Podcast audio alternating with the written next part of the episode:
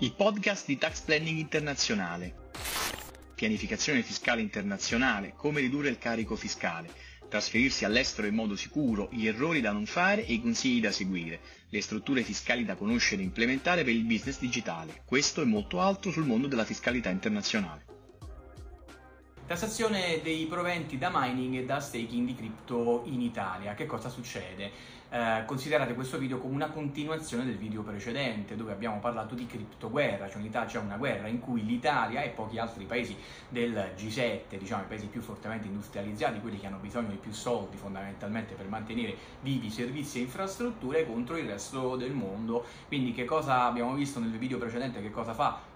Che cosa accade in Europa, nei paesi cripto-friendly, parleremo in un altro video di cosa accade nei video nei, nei paesi al di là dell'Unione Europea. Oggi cerchiamo di capire velocemente, non ti annoierò, che cosa succede in Italia per i proventi da mining e i proventi da staking. Te lo dico come sempre dopo la sigla. Ciao, sono Luca Tagliatela e come al solito ti invito a iscriverti al canale di Tax Planning Internazionale se ancora non l'hai fatto e a lasciarmi un like, che poi provvederai a levarmi alla fine del video se il contenuto non ti sarà piaciuto. E partiamo immediatamente. Voglio Questa volta cercherò di contenermi e non andare avanti con i miei soliti sproloqui da dieci quindici minuti, perché so che ad alcuni non sono graditi, e allora cerchiamo di tenerci più brevi con le tempistiche ehm, di pari passo con le tempistiche della digitalizzazione. Mining e staking, che cosa sono? Non spetta a me spiegartelo, se sei qui, se stai ascoltando questo video, probabilmente perché sei un investitore, ne sai molto più di me in termini alle tecnicali, di come avvengano, di quali siano i processi e di soprattutto quali siano i ritorni sull'investimento in mining e staking. Cominciamo col dire che non tutti i paesi, sempre rifacendoci al concetto della guerra tra paesi oggi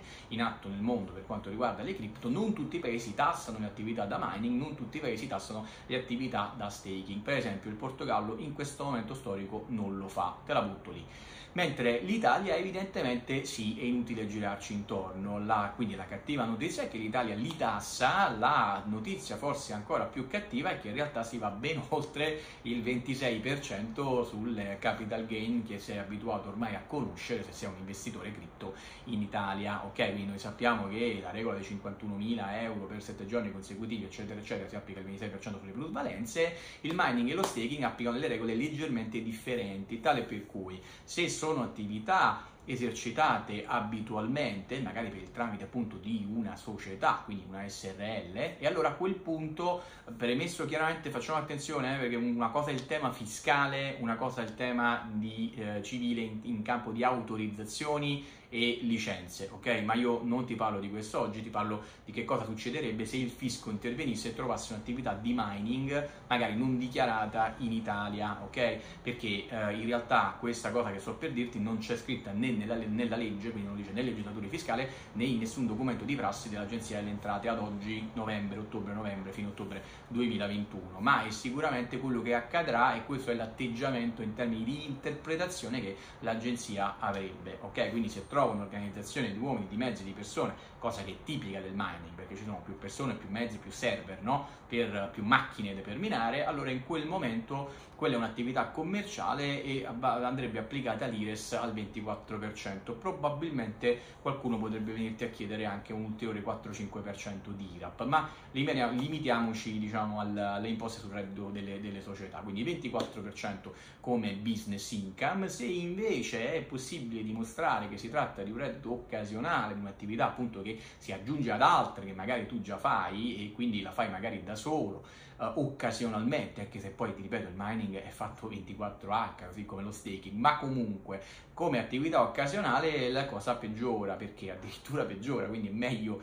non è che sia un'attività abituale non occasionale, perché si va a finire nel calderone dei redditi diversi, dei miscellanea, e lì la tassazione eh, applicabile è quella I R P E F per aliquote, per scaglioni crescenti fino alla più alta che è quella del quarantatré per cento. Questo è quello che succede per il mining, ma una vita migliore non ha lo staking, che fondamentalmente è riattribuibile, perlomeno sulle persone fisiche, a quello che succede per, con il mining, è riconducibile, assimilabile, chiedo scusa, a quello che succede con il mining, e quindi anche qui si rischia di andare nei redditi diversi con una tassazione crescente fino al quarantatré per cento. Di nuovo, in questa guerra delle criptovalute che l'Italia è evidentemente sotto un profilo fiscale destinata a perdere, è una follia totale in termini di sprechi di risorse, eh, esistono paesi che invece hanno un atteggiamento più criptovalutario cripto friendly. Sicuramente il Portogallo non è l'unico, facciamo attenzione perché esistono proprio tre categorie di paesi nel mondo. La prima che tassa tutto in ogni caso, quindi